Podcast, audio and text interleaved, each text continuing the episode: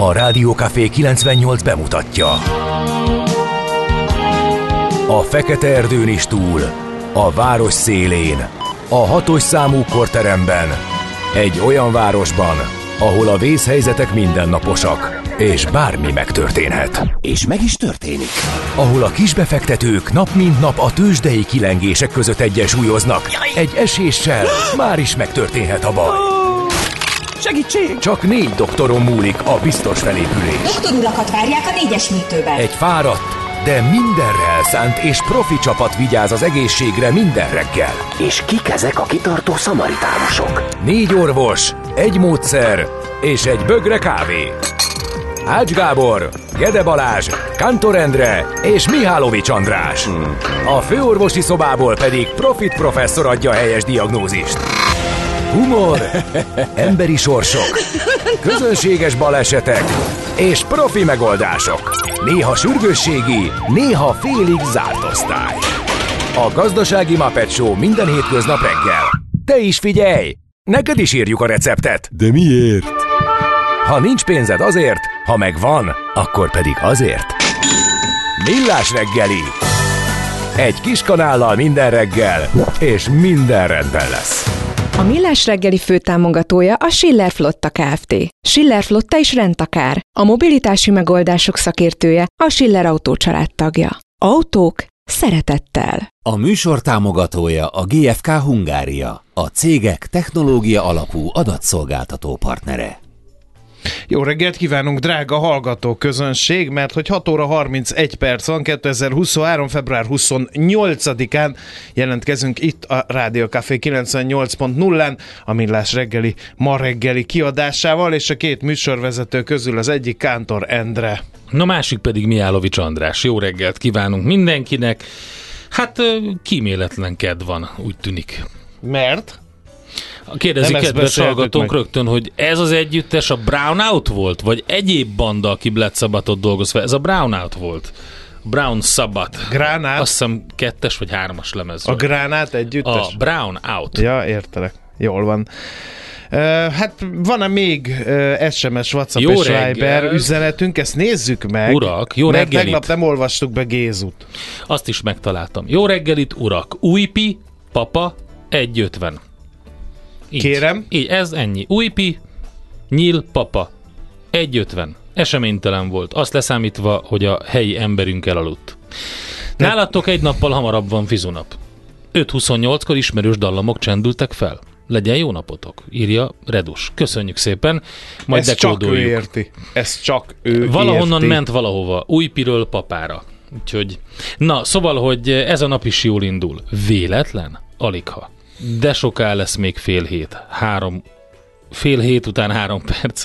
Írja Gézu 2 óra 10 perckor. Köszönjük szépen. Hát az tényleg soká van. Igen. Ezt, ezen kár vitát nyitni. Ez biztos. És jött uh, WhatsApp is több. Azt mondja, hogy éppen mínuszos jó reggelt kartársak, mínusz másfél Celsius fokkal indult a reggel, a tegnapiakhoz képest kellemesebb forgalmi viszonyok között lehet közlekedni Gödről Pestre. Ideális 20 perc jelenleg Zugló Hermina mező a szokásos útvonalon. Kitalálhattátok, írta D. Kartárs, és jött, kérem szépen, holá, tuti kártorok lesz ma, írja és akkor inkább olá írja kedves hallgatónk, külföldbe szakadt hazánk fia, és én is vagyok, de a Mihálovics DJ a DJ, úgyhogy ezt most benézted. Jó reggelt! Ez igen! Így kell GDP-t termelni. Pontosan kezdik az adást. Hát Így van. én mindig hajtogatom, hogy rajtunk nem nagyon múlik ez a dolog. Mármint a GDP termelés, de hát egy ilyen néppel, egy ilyen országban nagyon nehéz ez. Ó, Láttam Kérem mamájának legújabb. azt láttad? Abba én vagyok. Igen. Na. Tényleg? Ez saját ikletésű? Nem tudom. Azt mondja, hogy Whistler mamájának egyik, de sőt, lehet, hogy a legújabb. Hogyne, nekem is jó volt, Endre, persze, de sokkal jobb lesz, hogyha most gyorsan hazamész. Csak az azt, hogy meg ne lássa. De miért nem az asszony a képen? De, Jaj, nem. Mert akkor Mert ő nem, nem kéne haza. haza. Nem, Igen. nem kéne Ja, haza tényleg, mennem, ugye? Tényleg. Nagy baj. Na, Isten éltesse az eleméreket, és uh, mély együttérzésemet hadd tolmácsoljam, mert hogy uh, hova mész, lapos elemér, nem a nevet kérdeztem, jellegű tréfák, állandó céltáblái, ez szép név Tyú. viselői, nem? A házi trollnak azt üzem, hogy ne ígyon annyit, mert így nem lehet értelmezni az üzeneteit. Köszönjük szépen egyébként, hogy ír. Na, Igen. Tehát az elemérekről boldog névnap formájában megemlékeztünk. A születésnaposoknak természetesen csupa jó kívánságunkat küldjük ma reggel is. Eh, Kívánságra beolvasunk eh, üzeneteket is, mérsékelt eh, számban és minőségben természetesen. Kedves De Andris. igen, valami jó napi csata lenne ma reggel. tegnap volt Köszi, napi csata, jó Zsolt. reggelt kívánok. A M3-as autópálya baleset miatt lezárva Polgár és Tiszaújváros között köszönjük szépen. Sziasztok, zene akkor Kántor szól. Köszönöm Endrének, hogy bemutatta a Brown Szabatot, írja Kiri. Hát én, enyém a megtiszteltetés. Na jó, mehetünk tovább. Tehát a születésnaposok nem árta tudják, a- már hogy azok, akik február 28-án születtek, hogy 1986-ban volt egy politikai merénylet, amely máig tisztázatlan Stockholm belvárosában, ugyanis közvetlen közelről lelőtték Olof Palme, svéd miniszterelnököt. Az indíték ismeretlen, az elkövető szint úgy.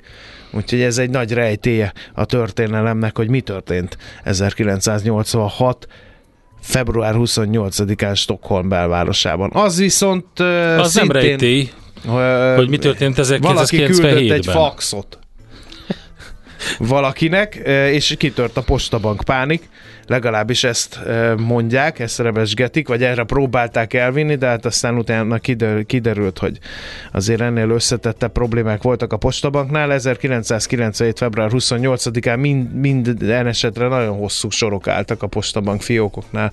Ez volt az első ilyen komolyabb bankpánik Magyarországon.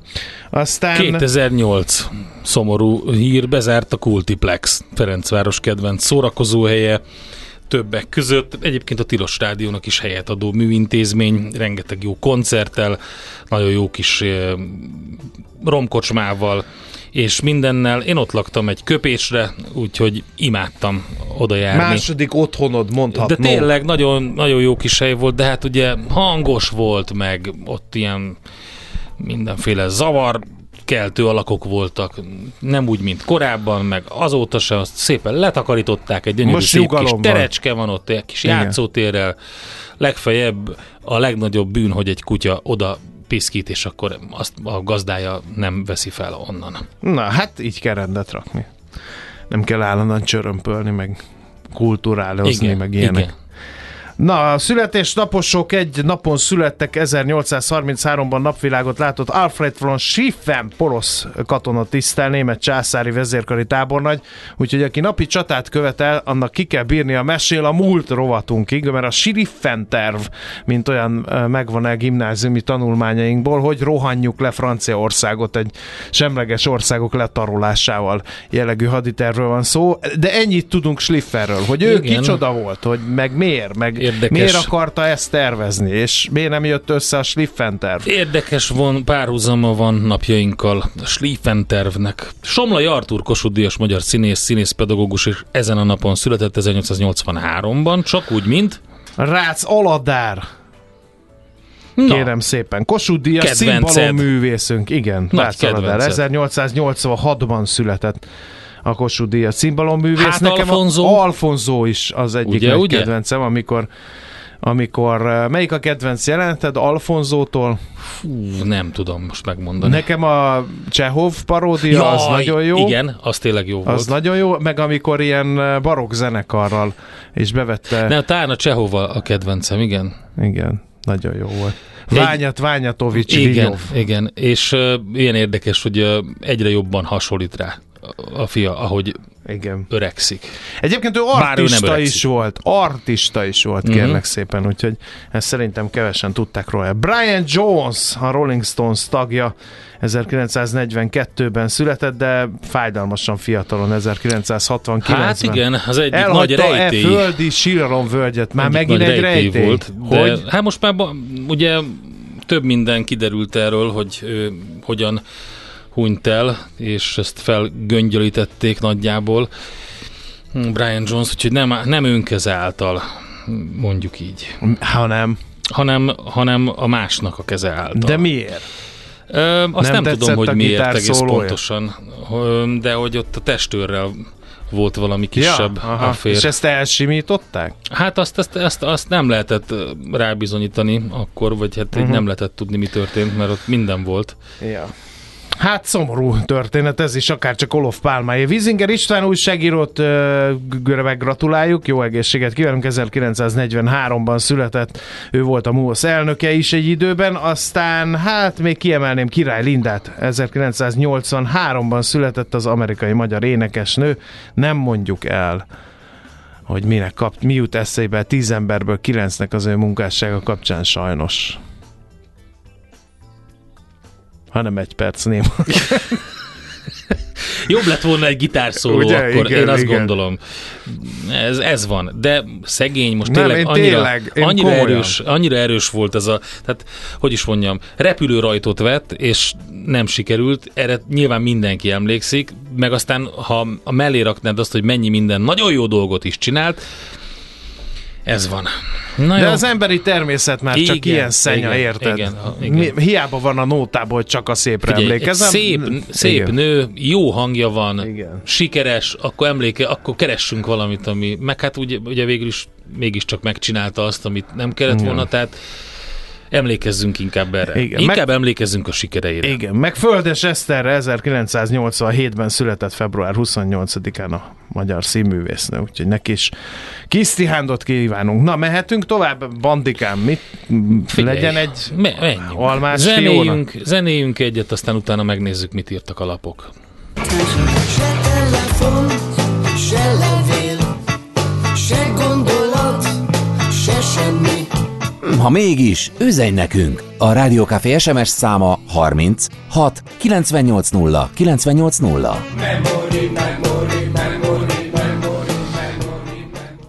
Na nézzük, mit ír a magyar sajtó. Az orvosi kamara körüli purparlé, Hűha, két hát olvasata. igen, az nem Népszava címlapja rárontottak az orvosokra, a magyar nemzeté. Megszűnik a kötelező tagság a Magyar Orvosi Kamaránál. A Magyar Nemzet így interpretálja a történeteket. A belügyminisztérium tegnap egy törvényjavaslatot terjesztett elő az egészségügyben működő szakmai kamarákról szóló törvény módosításáról, megszüntetve ezzel a kötelező tagságot a Magyar Orvosi Kamarában. Erre azért volt szükség, írja a Magyar Nemzet, mert az orvosi kamara arra szólította fel az orvosokat, hogy ne csatlakozzanak az új ügyeleti rendszerhez, ezzel zsarolva a kormányt a Magyar Orvosi Kamara követeléseinek teljesítésére.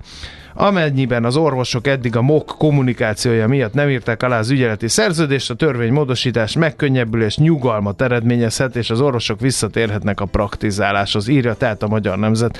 Ezzel szemben a népszava meg ó, azt írja, hogy a kormány a hétvégén még csak a Magyar Orvosi Kamara hiteltelenítésével próbálkozott, hétfőn viszont már a teljes ellehetetlenítésére tett lépéseket. A belügyminiszter benyújtott egy törvényjavaslatot, amely egyszerre igyekszik elvonni a kamara legfontosabb jogait és megtizedelni tagságát. Azután lépte ezt a kormányzat, hogy az egészségügyi reform intézkedések ellen tiltakozó orvosi kamara erős nyomás gyakorlásba kezdett, a házi orvos tagjait arra kérte, hogy egyelőre ne vállaljanak feladatot az új ügyeleti rendszerben. Már az is kiderült, hogy elég sokan tettek így, tehát ez a két olvasata a történetnek orvosi kamara ügyben. Itt a fordulat, kérdezi Hol? az m4.hu az elszálló kenyéráraknál, vagy tovább irigykedhetünk a románokra. Az Eurostat közzétette a harmonizált fogyasztói árakról szóló részletes statisztikáját, amely első ránézésre mintha az enyhülés halvány jeleit mutatná egyes élelmiszereknél. Kezdhetünk örülni. Hát a vajnál ez- beindult a negatív árspirál. vagy ez csak egy illúzió.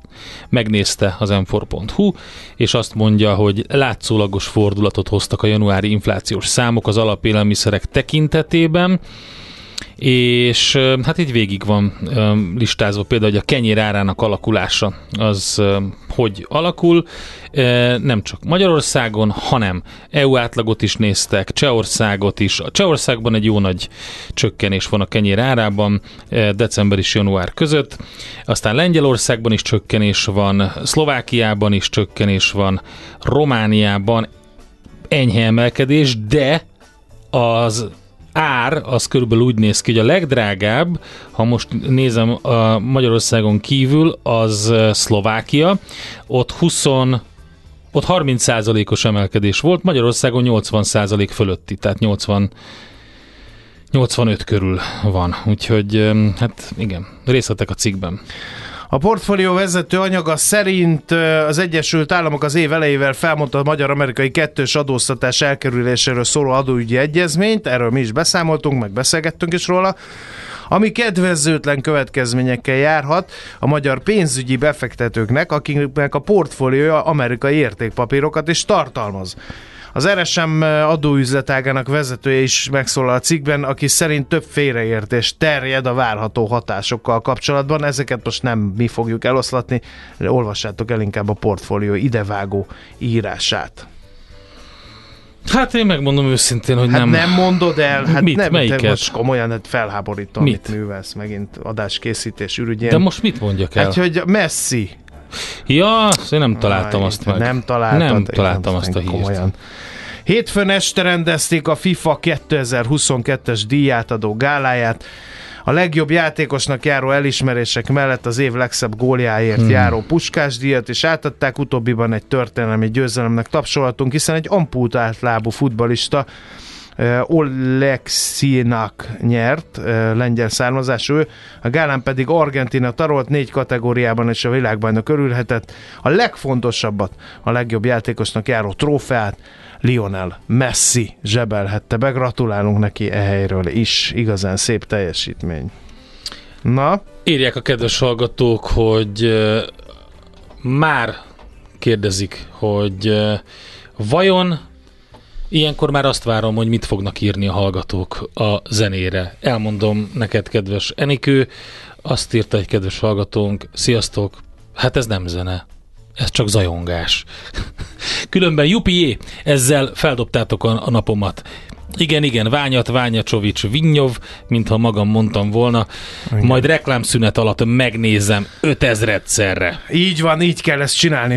Még egy kis uh, címlap sztoria népszavából. Újabb és újabb szőnyeg alá söpört úgy bükkan felszínre a július 1-től a MOL kezébe kerülő országos hulladékgazdálkodásról. 35 éves koncesziós szerződés értelmében minden hulladék a MOL tulajdonába kerülne. Ezt uh, Hatházi Ákos uh, vette észre.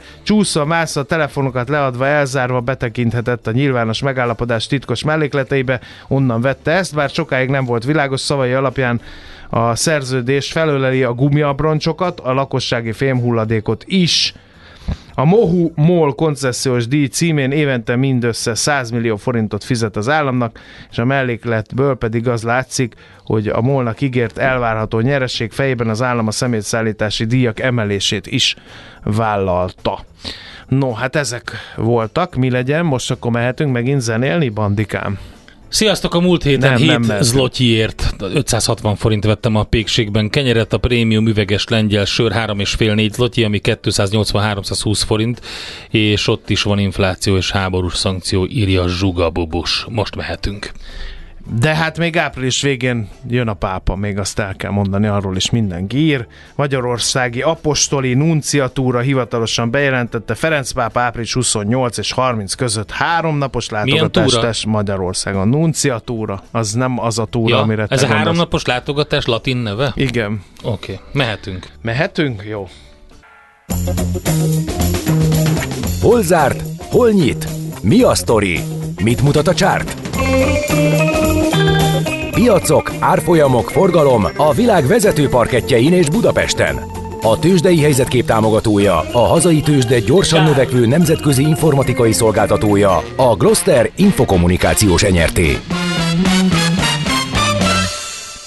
A budapesti értéktős, de irányadó mutatója a Bux 7,1%-ot esett 44.940 pontig. A vezető papírok közül felemás teljesítményt láthattunk, mert a MOL erősödött 0,3%-ot 2788 forintig, a többiek viszont estek. A Richter nagy forgalomban 0,8%-ot, az OTP 1,4-et, a Magyar Telekom pedig 1,7-et. A Telekom 396 forintról, az OTP 10.600 7650-ről, a Richter pedig 7640 forintról kezd ma. Az x kategóriát pedig felejtsük el, mert hogy kis forgalom volt, egyedül az Astra Sun vitézkedett, ott mentek fölfelé 10%-kal a részvényárfolyamok. Eközben külföldön Hát a legrosszabb hét után szépíteni kezdtek az amerikai tőzsdék, tehát idén a legrosszabb hét az a múlt hét volt az amerikai piacok számára. Most, hogyha megnézzük, hogy mi történt, akkor azt lehet mondani, hogy viszonylag jól, ilyen visszafogott erősödésben 0,2, 0,3, 0,6 százalékos sorban a Dow, az S&P és a Nasdaq ilyen erősödéseket láttunk. Természetesen a Tesla még mindig vezeti a sort 5,4%-os plusszal most, 160 milliós forgalomban. Második helyen az AMC, mintha megint fölkapták volna a redditesek. Azt mondja, hogy egész komoly 122 milliós forgalomban 22%-os pluszt hozott össze. A Ford is erősödött másfél százalékkal, ő volt a harmadik a kereskedési volumen tekintetében, és ez már csak 60 millió csak idézőjelben dollár. Azt mondja, hogy ki lehet még emelni itt a vezető papírok közül az Amazont, 0,3%-os plusszal, azt mondja, hogy az Nvidia-t 0,9-del, az Apple-t 0,8-del, és a NIO is betüremkedett ide, tehát elektromos autóval kezdődik, és záródik a top 10.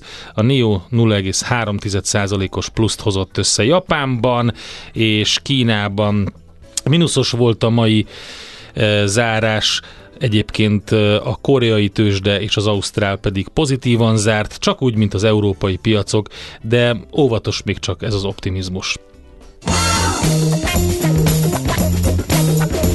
Tőzsdei helyzetkép hangzott el a Millás reggeliben.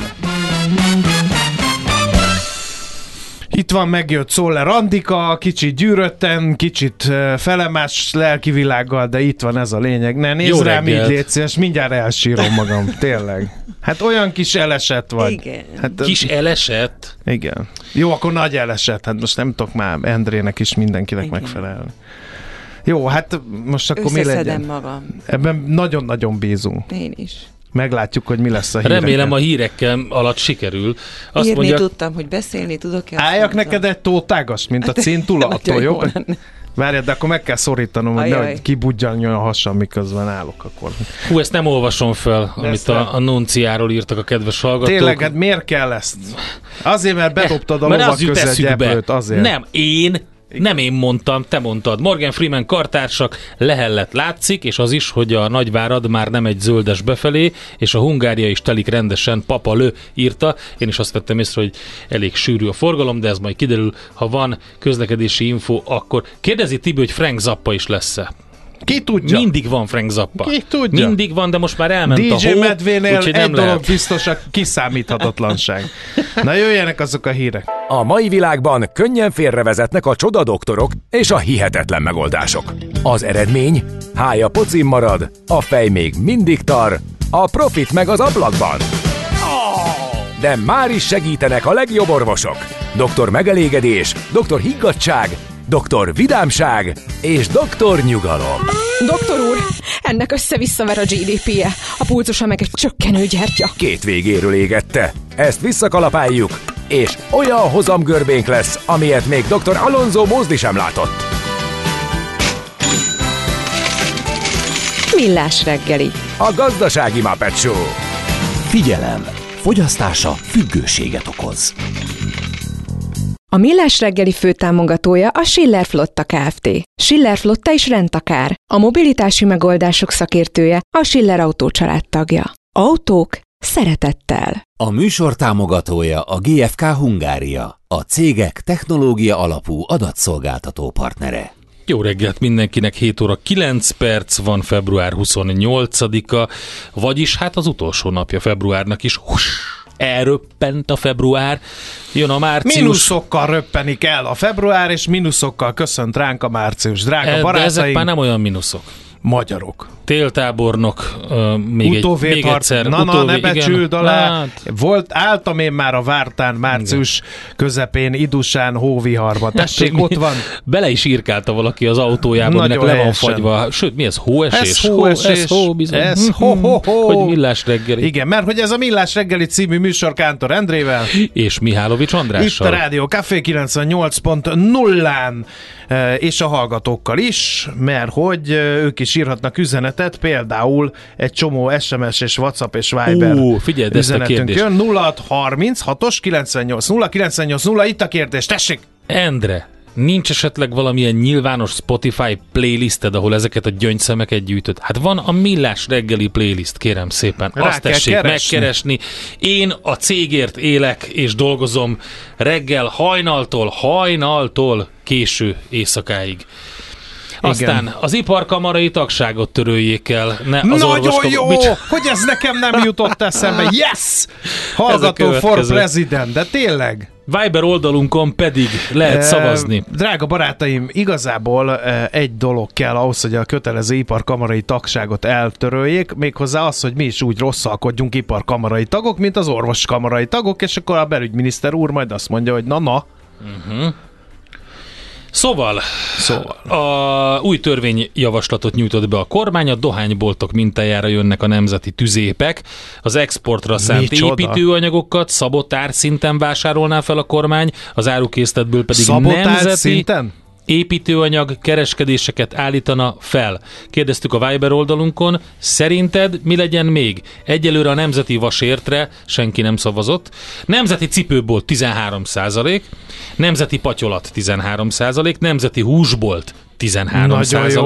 nemzeti kenyérbolt 4% nemzeti hip-hop rap 57 És nemzeti millás reggelit nem tetted be? Hát én nem akartam. Én szeretnék nemzeti millás reggeli lenned, de te nem. Igen, maradjunk ennyiben. És haladjunk tovább. Már is? Ilyen korai órán? Jó. Egyre nagyobb buborékban élünk, de milyen szép és színes ez a buborék. Budapest, Budapest, te csodás! Hírek, információk, események, érdekességek a fővárosból és környékéről.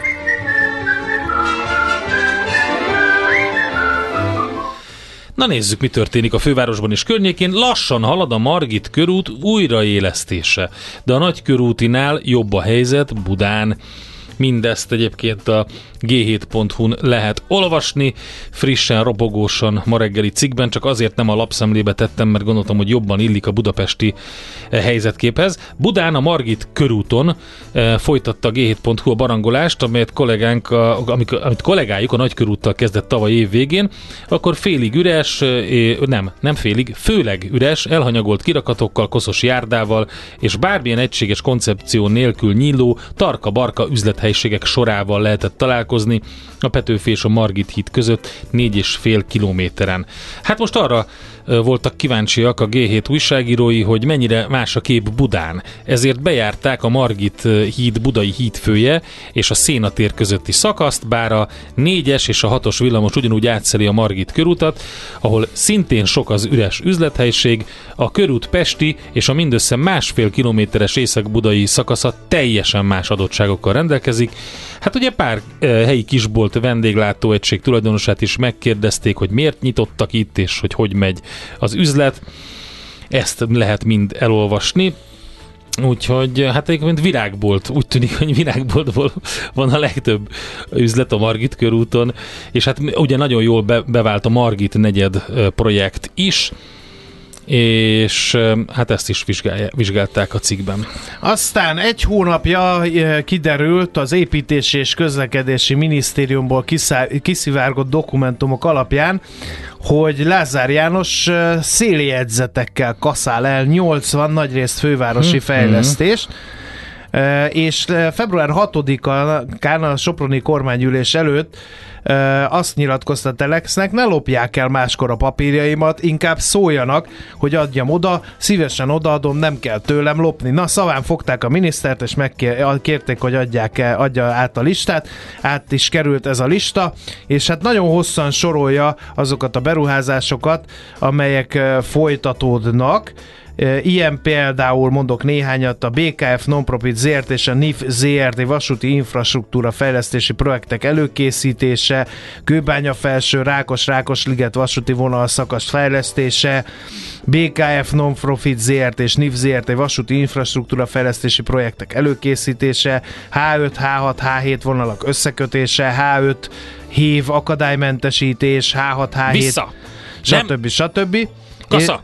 Igen, de vannak olyanok, ahol, ahol nagyon indulatos bejegyzéseket tett közé a miniszter. Én most nem olvasom fel mindent, ami folytatódik, eh, de eh, felfüggesztették a tervezőzési munkát a, az agglomerációs vasúti hálózatokon eh, a hiányzó vasúti megállóhelyeket, illetően a külső körvasút megállóhelyének esetében engedélyezési terveket bírálják, a Gödöllői hív, Csömöri hív vonalszakaszok korszerűsítése és az M2 metróvonallal történő összekötése, valamint metró és elővárosi vasút üzemre képes járművek beszerzési előkészítése, stb. stb. Bővebben a Telex cikkében a legnagyobb ilyen nem-nem soha, megjegyzés azonban nem fogjátok elhinni, a Városmajor megújítása mellett szerepel, tehát az marad a sülyeztőben a Telex értesülései oh, szerint. Na, akkor még egy kis jó hír a mai napra. A Radnóti tanári karának 40%-a csatlakozott az érettségi bolykothoz. A pedagógusok azt várják, hogy érdemben tárgyaljon velük a kormány a követeléseikről. Szóval ez az önkéntes érettségi tehát az érettségi önkéntes feladatainak bolykotjához az ELTE Radnóti Miklós gyakorló általános iskola és gyakorló gimnázium pedagógusainak 40%-a csatlakozott. Ez azt jelenti, hogy mindenki beleállt, aki emelt szinten érettségiztet, és aki középszintű vizsgán elnök lehet. Azt mondta az iskola vezető magyar tanára, Schiller Marian, hogy arra számítunk némi naivitással, hogy kénytelenek lesznek mégiscsak elgondolkodni azon a kilenc ponton, amit egy éve próbálunk az oktatás irányításon valahogy keresztül verni, hogy legalább észrevegyék, hogy mik a gondok. Ahogy az ismeretes, a bolykottot a Tatai Ötvös József Gimnázium 32 pedagógusa indította el, és a tiltakozásukhoz azóta már csak nem 200 tanár csatlakozott. És akkor még egy dátum, mert hogy július 15-én rendezik a Budapest Pride-ot, emberjogi tüntetésről van szó, 28. alkalommal indul el majd a belvárosban. Hosszas egyeztetés követően alakult ki az időpont, olvasható a szervezők által kiadott sajtóközleményben, mindenki csatlakozásra buzdítanak. A szlogán is változatlan, vedd vissza a jövőt, rámutat a társadalomban jelenlévő különböző hatású, ám hasonló gyökerekből táplálkozó és egymást erősítő rendszer szintű problémákra, úgy, mint a rasszizmusra, az ökológiai krízisre, a homofóbiára, a szexizmusra, valamint az azokra keresendő megoldási lehetőségekre.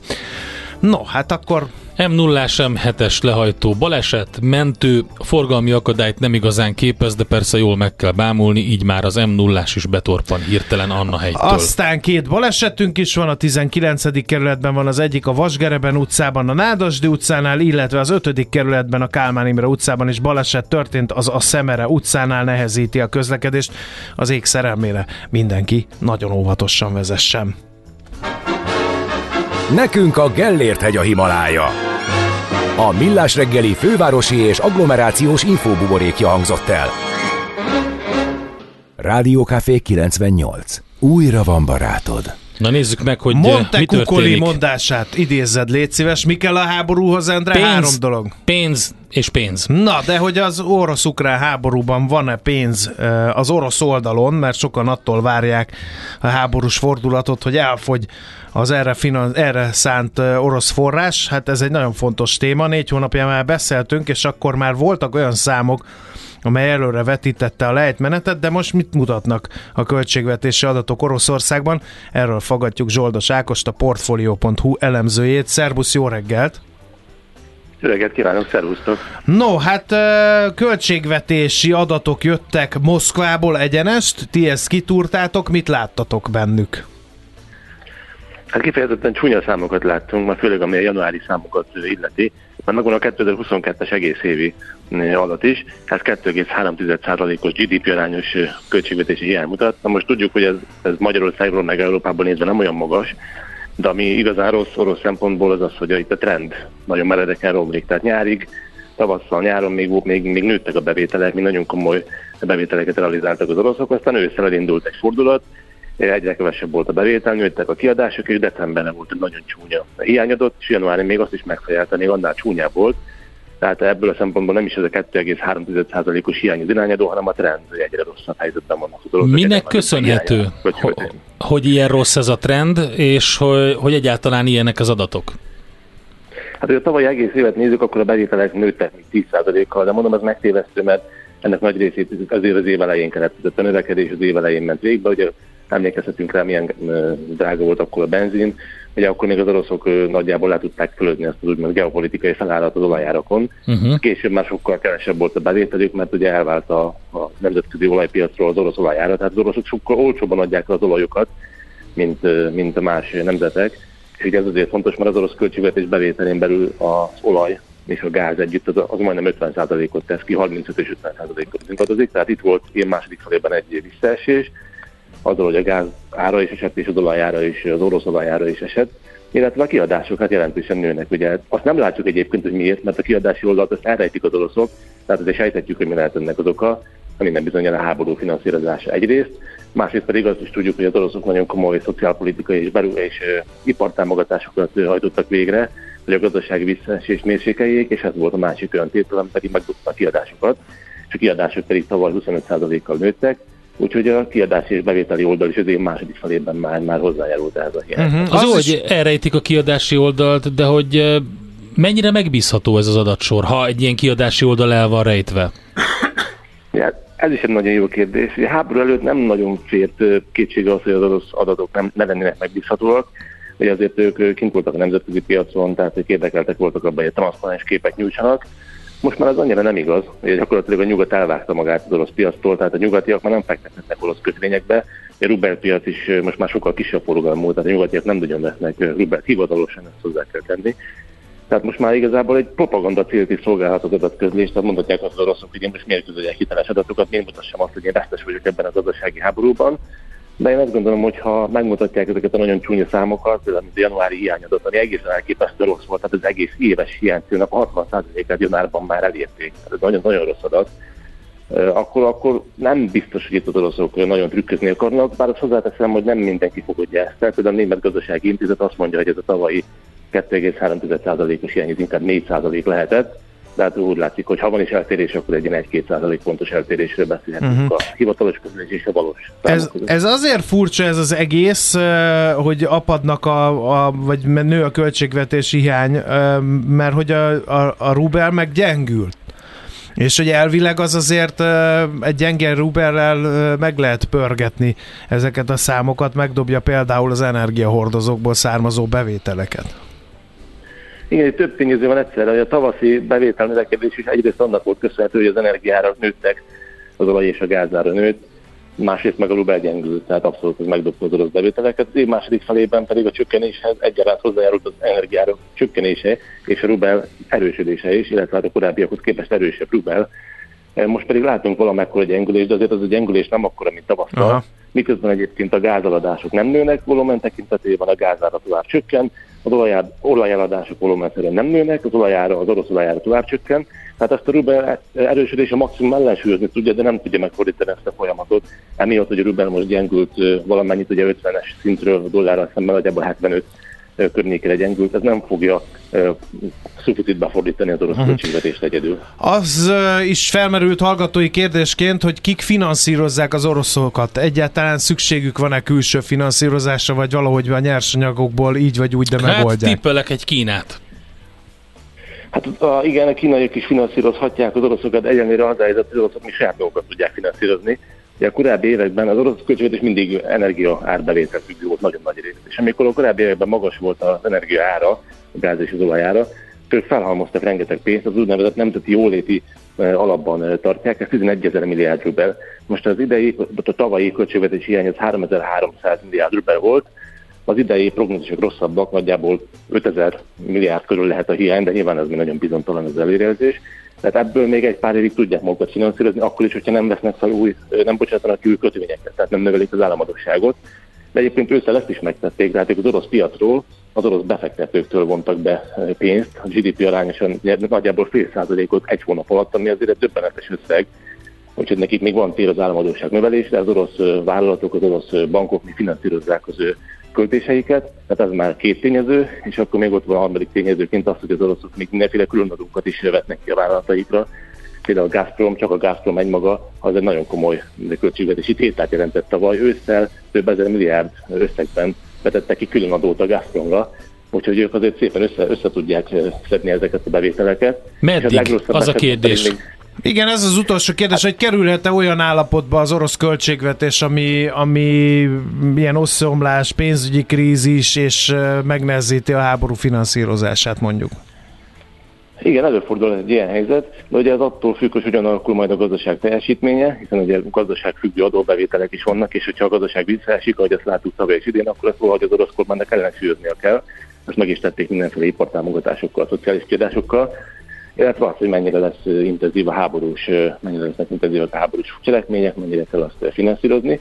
Hogyha jelenlegi prognózisokból indulunk ki, még azt mondják, hogy idén mondjuk egy 4-5 környéki GDP arányos hiány lesz, ez még nem lesz elég arra, hogy az oroszok bármilyen szinten is visszavegyék a háborús aktivitást, tehát ez nem fogja visszavetni. Ennél, hogyha valamilyen kedvezőtlenebb fejlemény jön be a képbe, akkor, akkor lehetséges, hogy már választani kell az oroszoknak, hogy most akkor az ipartámogatással állnak le, vagy a háború finanszírozásával, de hogyha a középutas, mond, hát a mainstream előrejelzéséből indulunk ki, akkor ez még most idén nem fog bekövetkezni, tehát a háború finanszírozása azért úgy néz ki, hogy zökkenőmentes lesz. Nagyon szépen köszönjük az információkat, hála neked, és akkor további jó munkát kívánunk. Köszönöm szépen, Köszi. jó munkát kívánok nektek. Szervusz! Sziasztok! Zsoldos Ákossal beszélgettünk a Portfolio.hu elemzőjével arról, hogy mennyire tudják vagy nem tudják az oroszok finanszírozni a háborút, a költségvetésük milyen állapotban van.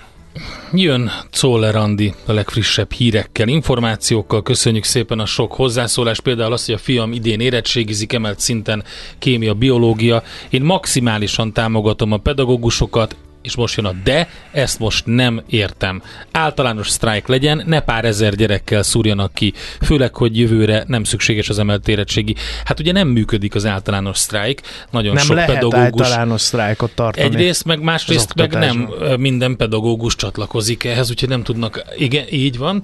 És akkor egy másik volt, ami fontos még, jó reggelt kívánok, a fakultatív kamarai tagság az etikai felelősséget is fakultatívvá teszi. Ez lényeges kérdés, ami a betegek egyik legfontosabb legfontosabb garanciális szabályrendszere. Köszönjük szépen!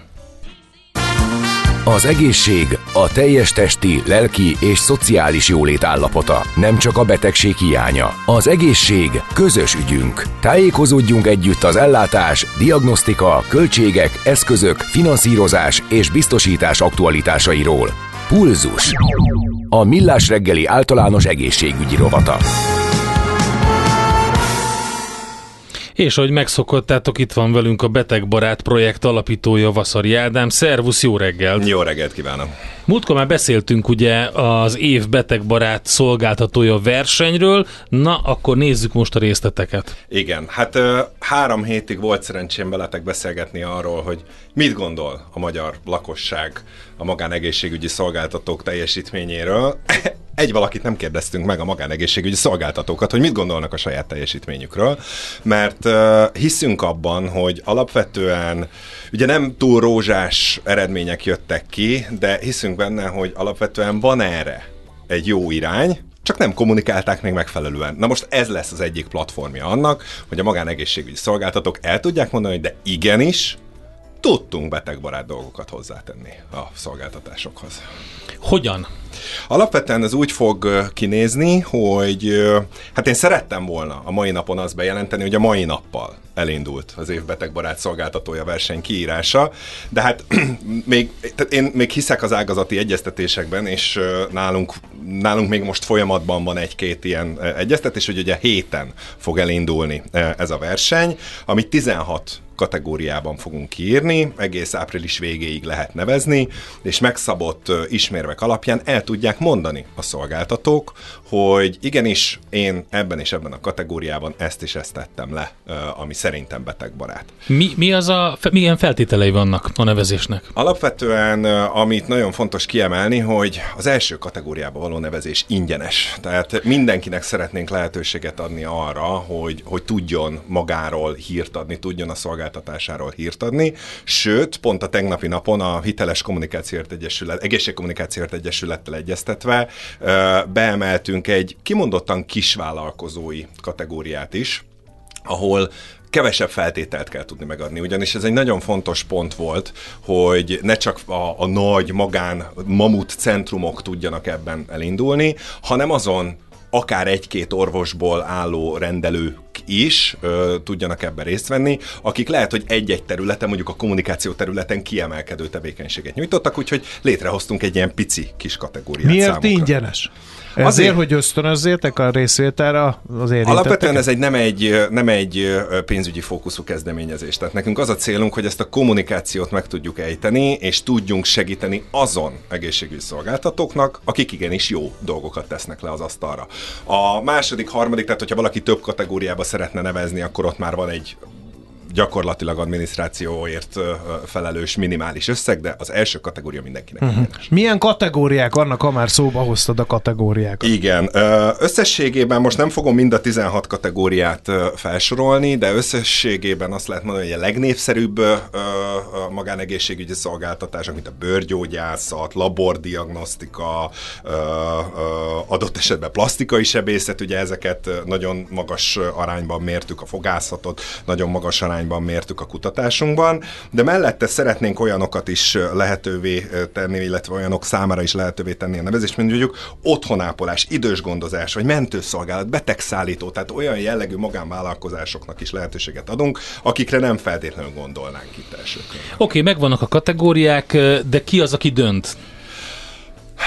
Rendkívül Mármint büszkék a vagyunk. zsűri? Mármint a zsűri, igen. Aha. Rendkívül büszkék vagyunk rá, hogy az első ilyen jellegű kezdeményezést, amit mi indítottunk, 12 olyan zsűritársammal fogjuk tudni majd zsűrizni, akinél hát borzasztó illusztris névsort hoztunk össze. Engedelmetekkel nagyon Na. Gyorsan elmondanám. Horváth Kriszta, a Pozitív Health Care-nek az ügyvezetője lesz a zsűri elnök. Lance Robert, aki egyébként a Primus Egyesületnek az elnöke, és a Dr. 24 vezérigazgatója is benne van. Dr. Sinko Eszter, a Semmelweis Egyetem egészségügyi közgazdásza. Bartók János, az Unión Érted ellátás szervező és az Unión Vienna Insurance Groupnak az egyik vezetője. Pap Tíme, az egészségkalauz főszerkesztője. Kovácsi Zsombor, egészségügyi jogász. Dr. Váradi Péter, a Prémium pénztárcsoport ügyvezetője. Úgy tudom, hogy vele a következő Hát hónapban bizony. sokat fogtok foglalkozni. M- Igen, meg, meg, meg, Meg rögtön már a, nép, a zsűriből több ember. Igen, Igen, igen, Szóval igen. megfordult már Mindjárt a műsorban. megszólal itt a műsorban nálunk. Igen, Földes Anna Mária az Ipsos-tól, Customer Experience és Client Development igazgató, Matics Kata, a Hiteles Egészségkommunikációért Egyesülettől, Szepesi Dóra, Semmelweis Egyetem kommunikációs főigazgatóságának főigazgatóasszonya, dr. Karai Gábor, a Teladok ügyvezetője, és végül, de nem utolsó sorban Galambos Vanda a Rostól, aki Health and Policy Center lead. Tehát, hogy olyan széles finanszírozói, szolgáltatói, kutatói és szakembergárdát sikerült összetenni már most rögtön az elején, hogy azt gondoljuk, hogy ez egy hiteles platform lesz. Jó, jó, de hol van ezen a duda? Hallhattuk ugye a ilyen tankos kiképzésen még a seregnél, mikor valaki megkérdezte. Én, én ezért kérdezném meg ezt, hogy ebből ez miért jó mondjuk egy mezei betegnek, aki hallgatja mondjuk ezt a beszélgetést, és mondja, oké, okay, illusztris a névsor, oké, okay, nevezhetnek a szolgáltatók, de úgyis mindenki a saját lovát fogja dicsérni, meg lesz majd, de ebből ne, ez nekem mit ad? Nagyon-nagyon helyes, hogy, hogy így is állunk ehhez hozzá, ugyanis ezt mi ugye évről évre meg fogjuk szervezni, és össze fog állni egy adatbázis. Egy olyan adatbázis, hogyha fölmegyek a betegbarát.hu-ra például, akkor tudok keresni annak, ér, annak mentén, hogy igen, ezek a szolgáltatók mondjuk kommunikáció terén kiemelkedőt nyújtanak. Itt vannak a leggyorsabb időpontok, itt van a legjobb megközelíthetőség, tehát különböző ismérvek alapján el tudok kezdeni, kezdeni majd keresni, de nem csak ez a lényeg, hanem az a lényeg, hogy mi számos kommunikációs felületet, többek között remélhetőleg itt benne állatok is fogunk tudni biztosítani ezeknek a, a, a, a szervezeteknek, hogy el tudják mondani, hogy mi ezeket tettük le. Na jó, de mégiscsak a- egy beteget, hogyha ha baj van, a legjobban az érdekli, hogy hol találom a legjobb fogorvost, mondjuk. Így van, így van. E- Egy ilyen része is lesz ennek? Előbb-utóbb? Tehát, hogy a szakmai munkát is valahol valaki értékelni A fogja szakmai egyszer? munkát nem mi fogjuk értékelni. Mert ez meg nagyon szubjektív, ezt nagyon nehéz értékelni. Igen, a szakmai elhiszem. munkát nem mi fogjuk értékelni. A szakmai munka értékelésével egyébként pont ö, ö, szakmai szervezetekkel egyeztetünk, hogy mi hogy tudunk belekapcsolódni ebbe a folyamatba, akiknek van jogosultságuk, jogalapjuk, és egyébként nem, megfelel, nem utolsó sorban megfelelő tudásuk ahhoz, hogy ezt tudják értékelni. Mi azt tesszük bele, hogy minden, ami az egészségügyi ellátást körbeöreli, ami alapján én bemegyek, és azt érzem, hogy ja, én most jó helyen vagyok. Na mi ezeket az ismérveket tesszük le. Ez a laikus nézőpont. Oké, okay. hát folytatása következik akkor a beszélgetésnek. Köszönjük szépen, hogy itt voltál és elmondtad mindezeket. Drukkolunk, mert lassan sűrűsödik a munka, lassan, de biztosan. Így Neki van. kell állni a zsűrinek, a, felgyúrni az ingúját és megnézni ezeket a kategóriákat. Nem lesz egyszerű, amiket felsoroltál. Nagyon nehéz lesz jó döntéseket hozni, de hát a, névsor az a garancia arra, hogy ez biztosan sikerülni fog. Köszönjük szépen, hogy Nagyon köszönöm. nálunk. Szervusztok. Vasszari Ádám járt itt a stúdióban a Betegbarát projekt alapítója, és mint ahogy elhangzott, hamarosan dr. Váradi Péterrel beszélgetünk, aki a Prémium Egészségpénztár vezető stratégiai tanácsadója. Pulzus. A Millás reggeli általános egészségügyi rovata hangzott el. Az egészségügy a társadalom mindenkori egészségkultúráját tükrözi. Ahogy beharangoztuk, arról fogunk beszélgetni dr. Váradi Péterrel, a Prémium Egészségpénztár vezető stratégiai tanácsadójával, hogy elindult a járóbeteg minőségi, inde, minőségi index, úgyhogy kérdezzük is, itt van a vonalban. Jó reggelt kívánunk! Jó reggelt kívánok! Mi ez a Prémium Járóbeteg Minőségi Index? Szerettünk volna egy olyan segítséget adni mind a, a ellátást igénybevevőknek, mind a, esetleg a döntéshozóknak vagy szakértőknek, amivel valamilyen módon ö, objektíven tudják követni a magyar egészségügyben a járóbeteg ellátás minőségét. Tehát van egyfajta olyan pontrendszert, illetve olyan adatgyűjtési technológiát kidolgozni, amivel évről évre visszatérően meg lehet ítélni, hogy milyen irányban mozog a betegek által megért minőség a járóbeteg ellátás területén. Hát igen, mert közben volt ugye olyan felmérésük, ami arról szólt, hogy mi az, ami miatt a betegek egyre inkább a magánegészségügy felé fordulnak. Igen, korábban volt egy hasonló felmérésünk, az a saját pénztártagjaink között végzett felmérés volt, de most egy, egy országos mintán, egy ezer fős reprezentatív országos mintán kutattuk azt le, hogy hogy, hogy értékelik a, a járóbetegellátás különböző aspektusait a, a az, azt igénybevevők. Az látszik először is, hogy a, hogy a nagyjából a, a viziteknek, a járóbeteg viziteknek a 20%-a zajlik ma a magánegészségügyben, ami egy óriási szám. Ez azt jelenti, hogy ennek a, a, akár a népegészségügyi vonzata is jelentős. Főleg a, a fiatalabbak fordulnak a magánegészségügy felé, és nyilván azok, akik lehetősebbek, tehát, és a nők, ugye, akik sokkal inkább igénybe veszik el egyáltalán a, a járóbeteg ellátás szolgáltatásait, mint a férfiak. Ez ö, fiatalkorban, 40 éves kor alatt az orvoshoz fordulók 80%-a nő. Nyilván érthető, hogy itt a, a fertilitás, gyerekvállalás kapcsán nagyon sok ellátási igény keletkezik. Az is kérdéses, hogy ezek a valóban meghökkentően magas számok minek köszönhetőek? Többet ad a magánellátás? Vagy ezt hisszük róla, hogy többet ad? Amikor kiosztuk ezt az indexet és az eredményeit, akkor egy szakértői körben ültünk le megbeszélni, hogy ki mit gondol, meglepődött, nem lepődött meg az eredményeken. Általában mindenki meglepődött rajta, mert sokkal nagyobb különbséget gondoltak a magán és a járóbeteg ellátás megítélése tekintetében. Érdemes azt felidézni, hogy az index úgy épül fel, hogy három részre bontja az ellátást, mi történik előtte, mi történik alatta, és mi történik utána. Az előttében nyilván benne vannak azok a, a dolgok, hogy lehet időpontot foglalni, hogy néz ki a rendelő, mennyit kell várni, mielőtt be, bejut a beteg, vagy a szolgáltatást igénybe venni akaró. Az alattában inkább olyan kérdésekre válaszolunk, hogy megvizsgálták el, eléggé teszték -e eléggé, ugyanaz volt-e a papíron, mint amit úgy érzi, hogy vele történt, és az utána az pedig egy, egy inkább a, az eredményességre valamilyen módon reagáló kérdéssor, amiben azt kérdezzük meg, hogy, hogy hogy mennyire érezte magát biztonságba, kiváltotta a gyógyszereket, amiket fölírtak, beszette a gyógyszereket, betartotta az utasításokat. Tehát ez a három index az, amiből összeáll a, a, ez a járóbeteg uh-huh. index, egy diagnosztikai indexel kiegészítve. Ami látszik a, a, az egész felmérésben, hogy a legnagyobb különbség a járóbeteg ö, ö, ellátásban a magán és az állami között az abban van, hogy mi történik előtte. Itt egy ilyen 100 pontos skálát alkalmaztunk, itt a, a magán és az állami között 22 pont különbség volt, a 56 pontot kapott az állami, 78-at a, a, a magánellátás. Tehát leginkább ez az a terület, ahol a magán többet ad. Jobban néznek ki a rendelők, könnyebb időpontot foglalni, hamarabb van időpont. Igen, meg, meg olyan ugye, benyomása van az embernek, hogy többet is foglalkozik vele az orvosa. Így van. Igen, az ez, is, ez igen. A, igen. Bocsánat. Bocsánat, nem akartam közbeszólni, az, az is ott Igen. tartott.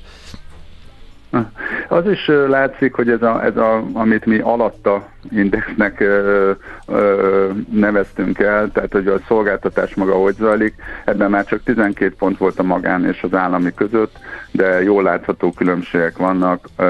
A betegeknek a 30%-a az államiban úgy érzi, hogy nem, ke, nem kérdezik ki eléggé, 30%-a úgy érzi, hogy nem vizsgálják meg eléggé, és több mint 15%-a olyan dolgokat talál a leleten, ami, ami az ő emlékei szerint meg sem történt.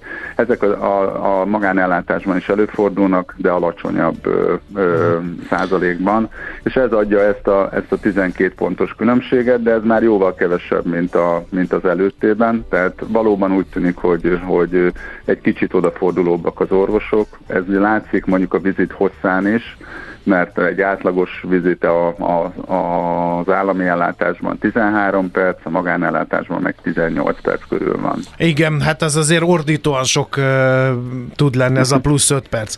Uh, nagyon szoktuk uh, ekézni az állami egészségügyet, holott azért biztosan vannak olyan területek, ahol jobban teljesít uh, a magánegészségügynél. Mondana néhány ilyen területet? Hát inkább részterületeket tudok mondani, vannak, vannak ilyenek. Például a diagnosztikai ellátás területén vannak olyan ellátások, például a röntgen, meg az ultrahang, ahol árnyalatnyival, de gyorsabban kapnak leletet az államiban a, a válaszadók szerint a, a, az odafordulók, illetve van egy érdekes összefüggés, vagy hát mondjam, egy, egy, egy státusz, ami föláll abban a tekintetben, hogy hogy segíti a, a az ellátó azt, hogy a további vizsgálatokra eljusson a, a, a hozzáforduló páciens. Itt is úgy tűnik, hogy bár mind a ketten jelentősen segítik, de, de a magánban egy picit többet hagyják magukra, 27%-ban a beteget azzal, hogy hova forduljon mondjuk egy diagnosztikai ellátás elvégzéséhez. Hozzá kell tenni azt, hogy ugye magánban ennek van egy speciális íze, hiszen itt pénzbe kerülnek ezek a vizsgálatok, tehát hogyha az is fölmerülhet, hogy esetleg ezt nem akarják a beteg kezéből kicsavarni, hanem azt mondják, hogy döntse hogy most elmegy az államiba, elmegy a magánba, az egyikért kell fizetni, a másikért nem. Tehát ez is fölmerülhet, de az, az ö, ö, kétségtelenül fönnáll, hogy, hogy, hogy a betegszervezés, a betegútszervezés tekintetében mind a két oldalon még nagyon jelentős tartalékok vannak. Jó, nagyon szépen köszönjük az ismeretanyagot, folytatjuk a témát, mert ez nagyon sok embert érint, és nagyon Mhm. hasznosnak gondoljuk. Nagyon szépen köszönjük még egyszer, és jó munkát kívánunk a mai napra.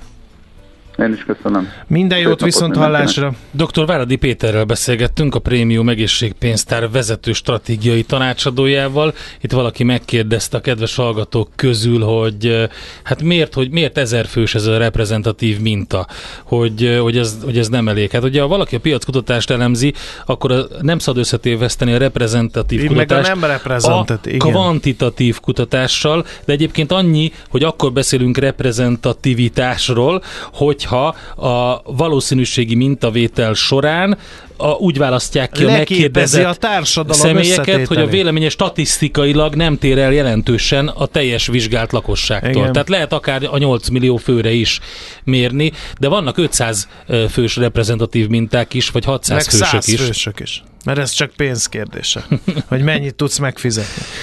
No, eh, sokasodnak a balesetek. A 19. kerületben a Vasgereben utcában, a Nádasdi utcánál van egy, az 5. kerületben a Kálmán Imre utcában, a Szemere utcánál is, aztán a 16. kerületben a Vidánvásár utcában, a Simongát utcánál, az Üllői úton nehezíti baleset a közlekedést befelé a Ferenc körút előtt, illetve ha ez nem lenne elég, a Budaörsi úton befelé a Sasadi út után is balesetet tapasztalhatnak az arra közlekedők. Nem győzzük hangsúlyozni, hogy mindenki nagyon körültekintően Van, vezesse van gépjárművét. egyébként, nem tudom, Hát ezt most mondtad, de mondtam. az M7-eset? Azt nem. Na látod. Ott az M1 M7 bevezetőnél középső sávban történt az, hogy két hölgy állítólag azt mondja, hogy aki gondolom megállt nézelődni, tessék, rögtön lebukott a kedves hallgató. Nem szabad megállni, mert az m 0 torlódott a sor emiatt. Itt van Czoller Andika, jó Igen. reggelt. Szemmel Jó reggelt. láthatóan Három kávé. Hogy működik? nem? eh? Hogy Egy működik? vödör kávé? Vagy mi a titkod? Mi a igen, titkod? Igen, most éppen az. Egy rádió kávé. Azt szeretném mondani, hogy egy teljesen új ö, hozamfokozó szert próbáltam ki szabadságom alatt. Ez a Matatea volt, az Nagyon argentinok finom. Nagyon használják, ö, és ott az egyik kollega hozott egy nagy zacskóval, és én ö, végig mateteáztam, és csak ajánlani tudom mindenkinek. ö, Mert Igen. nagyon fincsi, Elég és fura is voltál engem akkor, személy szerint... akkoriban, igen, amikor ráálltál a matéra, és nem jöttél le róla. Igen. Hát ezt hívják a kokain medvének, filmet is forgattak belőle, Hát ugye? egyébként pont olyan. Na. Hát ez van. Minek az embernek ellenség, ha vannak barátai is. A legfrissebb Ennek kis jegyében- cserjéket ugye ott rág, rágicsálod. Igen. Kérem jó, szépen. Lehet, hogy Hova jutottunk? Sehova. Na, most jönnek akkor a hírek Czoller Anditól, addig megverem az Endrét. Köszi.